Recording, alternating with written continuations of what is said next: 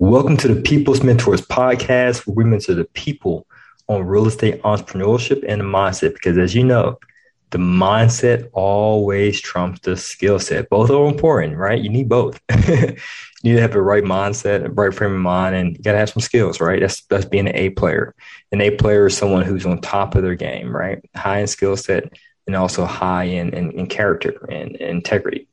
But that's besides the point, right? You want to make sure you have that high uh, integrity. And um, yeah, let's jump into it. this is episode 088, episode 88. We're getting closer to 100. And let's get into the book quote. Here's the quote of the week. I don't think I've ever taken any offbeat advice.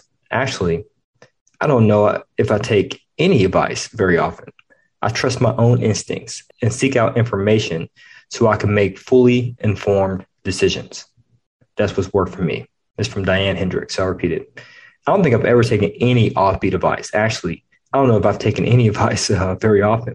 I trust my own instincts and seek out information so I can make fully informed decisions. That's what's worked for me. And that's by Diane Hendricks. And here's the quote of the week. It's always an acronym. And today's acronym, folks, is INFORMED.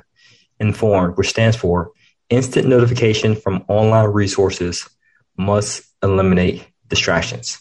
So uh, between resources and, must, that should be like a dash and maybe an exclamation mark at the end of distractions. So I repeat it instant notifications from online resources, dash, must eliminate distractions, exclamation mark. There you go.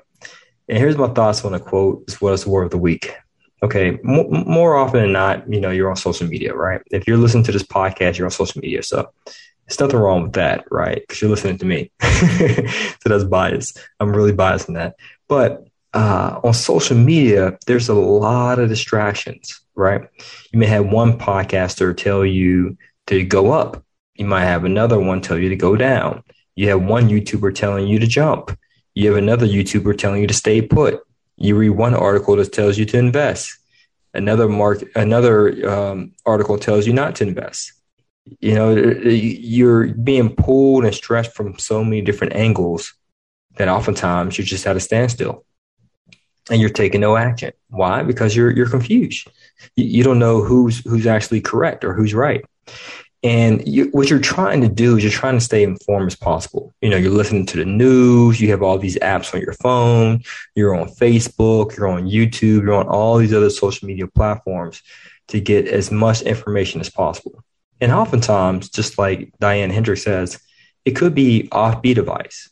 And what she says is she really doesn't take that much advice herself. She just basically trusts her own instincts and seek out information so that way she can seek fully informed decisions. Meaning, if she needs to find information elsewhere, she's going to look at specific credible resources and not going to be on uh, social media day in and day and out, just scrolling through her phone and having these news feeds form an opinion for herself or advise her on what she should do or not do.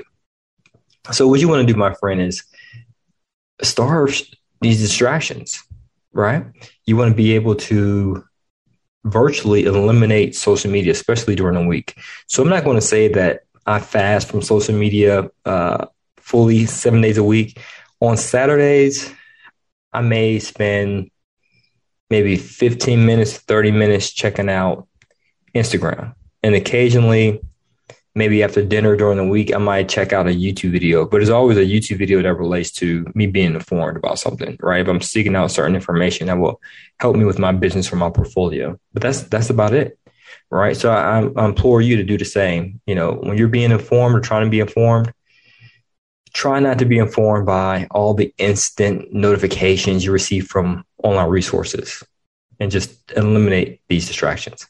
All right, guys, if you're interested in getting started in real estate investing and you would like to learn more, just check the links below so that way we can help you along your journey. As always, guys, this is to your success. Continue to earn passively, live passionately. Peace.